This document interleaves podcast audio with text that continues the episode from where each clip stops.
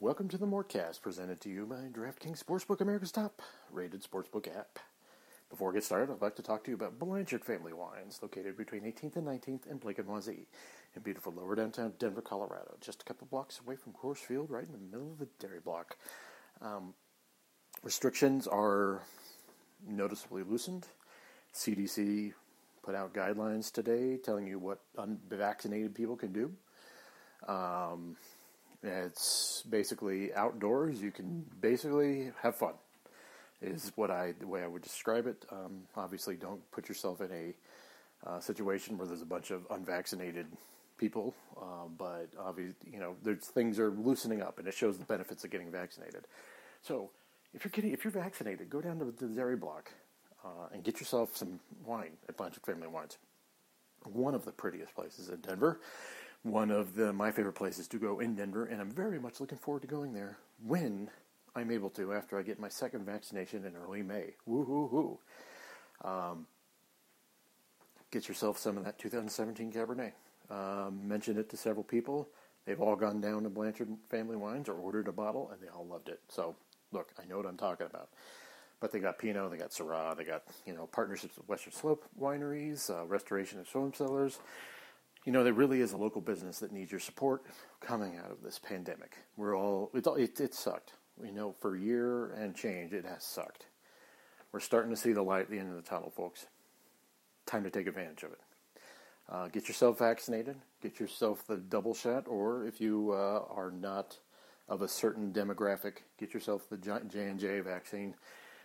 Wait a little bit go out and get yourself some Blanchard Family Wines, one of my favorite places to go in Denver, Colorado.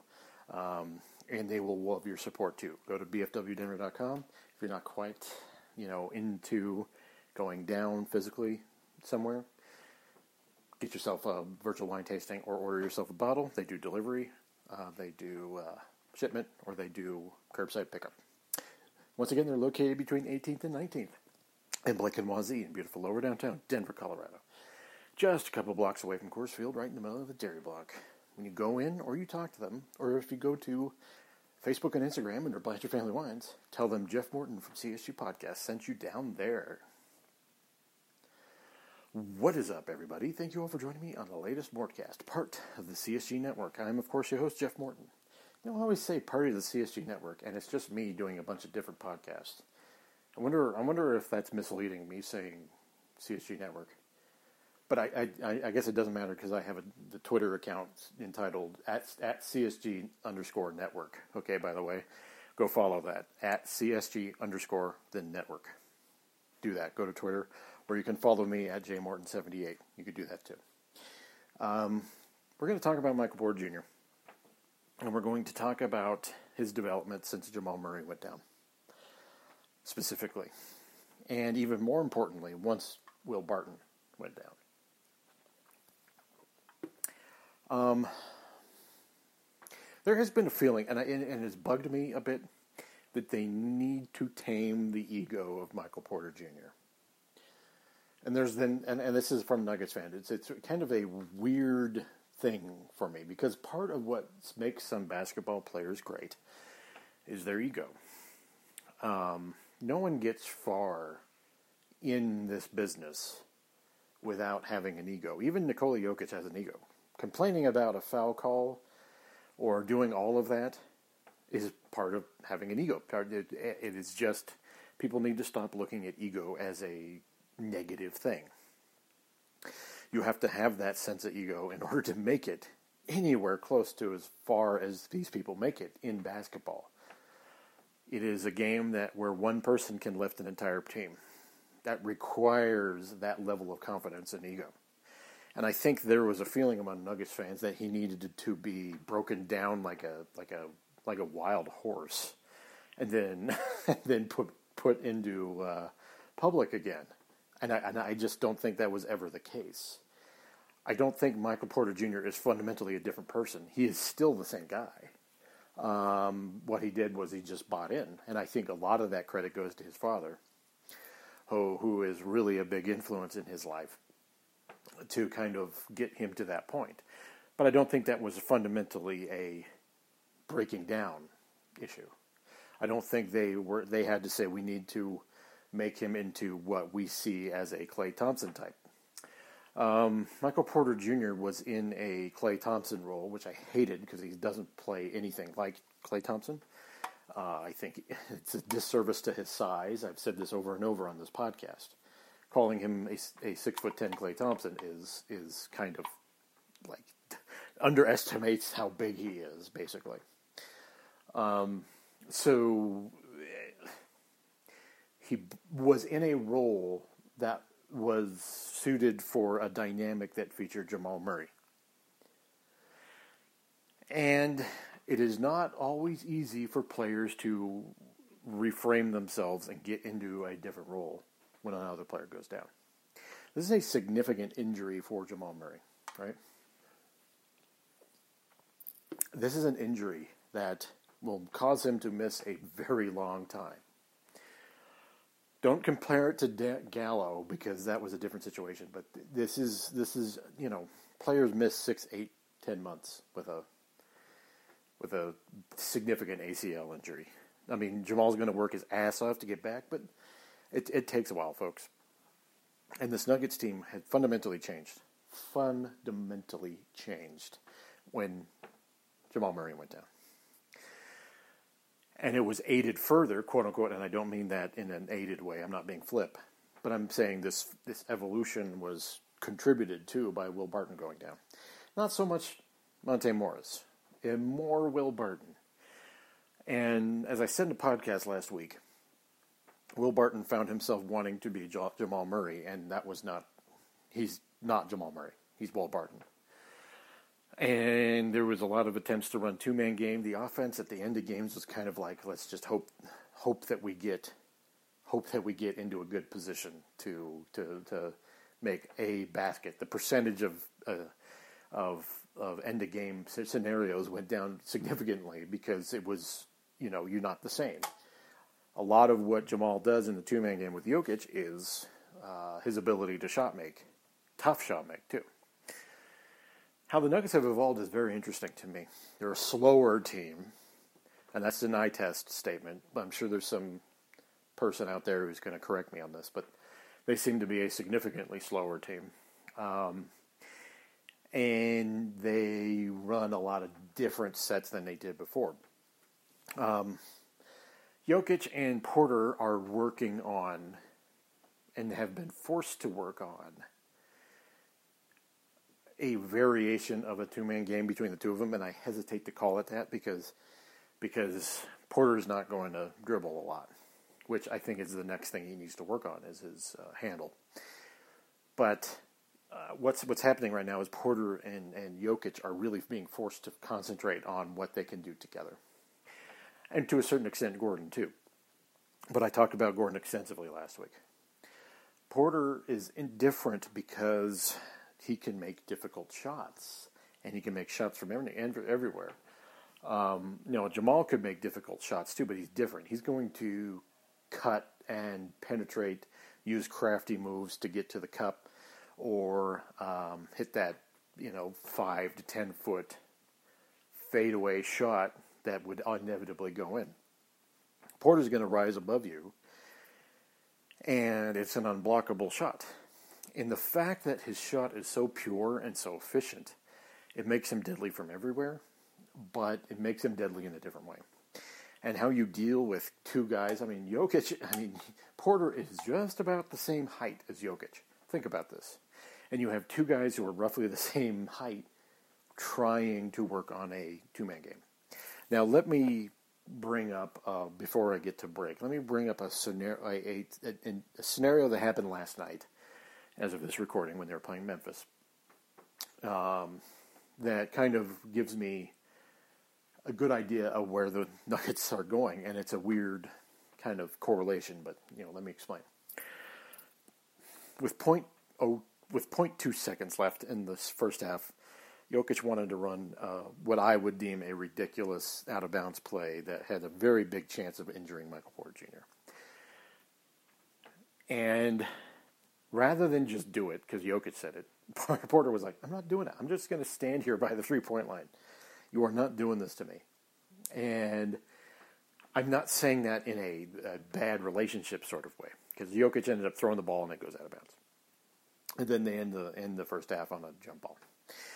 Jokic probably wanted to do it. I bet he was a little angry, and that's not a value judgment on Jokic. I think he's just he is who he is. He wanted to get that done. He thought, and you could tell, you could see if you go look back at the game, you could see Jokic and Porter arguing about it prior to Jokic making that pass.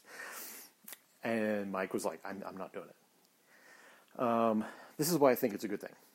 Um, it's good to have a dif- difference of opinion, even with Nikola Jokic. And he and Jamal would argue um, in fact, they argued frequently during games, but it didn't affect their relationship. Um, this is the same thing. What I like about this was Porter identified, and this was some maturity, at least the way I saw it. Porter identified that that play was likely going to result in either an injury or something bad. The chances of success were virtually non existent, with 0.2 seconds left. Jokic is desperately trying to get this done. And I, like I said, I don't blame Jokic for wanting to try it. That's just how he's wired. And I don't blame um, Porter for saying, no, I'm not going to do that. Good. So that's out of the way. But what that has done is it kind of has essayed where the dynamics have changed and how Porter is more, quite a bit more assertive in his role and being aware of who he is and where he is right now. And I think that is essential going forward for this Denver Nuggets team for Porter realizing who he is and where he is and how it will affect, this Nuggets team going forward. And I will tell you how after I talk to you about DraftKings. For some, the draft is the most exciting day of the season. Not me. For others, it's a chance to build on last year's success. Whether your team has the first pick or the last, DraftKings Sportsbook is bringing you the exci- bringing the excitement to you. DraftKings Sportsbook, America's top-rated sportsbook app, is adding to the thrill of the draft with a chance to turn $1 into $100 in free bets if a quarterback is drafted first overall on Thursday night. Turning $1 into $100 in free bets is simple. All you have to do is place a wager on any draft day outcome, and you will be eligible for $100 in free bets if a quarterback is selected first overall. Think you know how your team is going to, what your team is going to do in the in this for ah. Think you know how your team is going to do in this year's draft? Well, it's easy for me to say. Put your money where your mouth is and bet on DraftKings Sportsbook. Download the top rated DraftKings Sportsbook app now and use promo code MHS when you sign up for a chance to turn $1 into $100 in free bets. That's right, DraftKings is letting you to turn $1 into $100 in free bets if a quarterback is selected first overall this Thursday night. Don't forget, enter code MHS during sign up, only at DraftKings Sportsbook. Must be 21 or older, Colorado only. New customers only. Winnings paid out in free bets. Restrictions apply. See DraftKings.com slash sportsbook for details. Gambling problem? Call 1-800-522-4700. The Nuggets are in an interesting place right now. With Jamal Murray's protracted absence and, and Michael Porter Jr.'s hopefully continued ascendancy, and we'll see how it goes in the playoffs, the Nuggets have an interesting choice and that interesting interesting choice begins this next off season. Michael Porter Jr. is eligible for early extension. Um, say what you want about Brian Windhorst, and uh, can say a lot this year. Um, this Nuggets team has a choice that they need to make. I don't necessarily. I, I, let me retract dilemma is not the right word. They have a choice. And that choice is about giving Michael Porter Jr. an early max extension. And with the way he's playing, it is almost certain that max money is part of the equation. And it's going to be interesting to see how the Nuggets navigate this. And the Kroenke's willingness to go into the tax to keep what the Nuggets need to keep. Um, Porter needs to be kept, and he needs to be, and, he, and this he's under Nuggets control, quote unquote, because he's going to be going into restricted free agency after next season. The Nuggets need have control, and obviously they get anywhere from seven to eight years uh, before he hits unrestricted free agency. If I was the Nuggets, I'd say, just we got to do it. We got to give him the max because he's that valuable. And I don't think they should play around with this. The Denver Nuggets need to understand where they're at. Um, it's not every day you got three players like this, and you need to make sure that you keep them. I said at the beginning of the year, there's this James Harden situation with the Denver Nuggets. You don't want to lowball him like the Oklahoma City Thunder did. You don't want to pay Serge Ibaka instead of your star bench guy. Uh, you don't want to end up not starting a James Harden. You don't want to end up insulting him. And the best thing you can do as someone who is approaching a guy who is rapidly ascending in pressure situations under I mean this Nuggets team is good. It's this is um, a, make no mistake people, this hasn't been handed to Michael Porter Jr. This is a meritocracy here. He's not getting time just because he was the 14th pick in the draft. He's getting time because he is that good. And being that good presents itself in a manner of extremely different ways. And if it was me, and if I if I was making this decision, if I was the owner of the Denver Nuggets, I wouldn't hesitate. I would say, let's do it, because you have to capitalize on what you got and who you've got. And this Denver Nuggets team needs, and I think they do. I, am going to give them the benefit of the doubt. I, I definitely think management know, knows this. I, I, you know, I'm always with any ownership group. I, I am like questionable because I don't know. And the Nuggets, as I pointed out a while back, the Nuggets haven't paid tax since 2009, 10. I mean, it's been over a decade, and you could argue they haven't had a team worth paying the tax for. But you could also argue that right now is the that time. Money where the mouth is time. And that's a challenge for both Stan and Josh Kroenke. You have to make sure that you lock Michael Porter Jr. up. And it should be the biggest no brainer of all time. You you give him that money. And I think the momentum is heading that direction. And then you decide later how you're going to approach. But as of right now, I just have a great feeling that Michael Porter Jr.'s ascendancy, the man with the most unstoppable scoring prowess and most efficient scoring prowess since Alex English, um, is on your team. And let's face it, Carmelo was a scoring machine, but he scored it is like Melo was the definition of volume scorer. Melo took a ton of shots and he didn't hit all of them, and he, sometimes he'd be well under 50%. Uh, Michael Porter Jr. is an efficiency stratosphere we have not seen in Denver since Alex English. Now, I question the. I, I, I, question how people are so obsessed with efficiency. I think that's one of the down downfalls, not downfalls, but one of the drawbacks of the analytics era is the obsession with efficiency, which I think kind of does a disservice to defenses around the league. sometimes defenses are good, and sometimes you need to put up a lot of shots in order to make make make sure you maintain your gravity, right? And you know, once again, as you all know, I hate that word gravity in relation to basketball, but it is what it is. Anyway, think about it this way, folks. The Nuggets have a good problem. And Michael Porter Jr. keeps on that ascendancy trail 39 points against Houston, 31 against the uh, Memphis Grizzlies. There's going to be a team that keys in on him, and he won't be have as good uh, a uh, scoring time.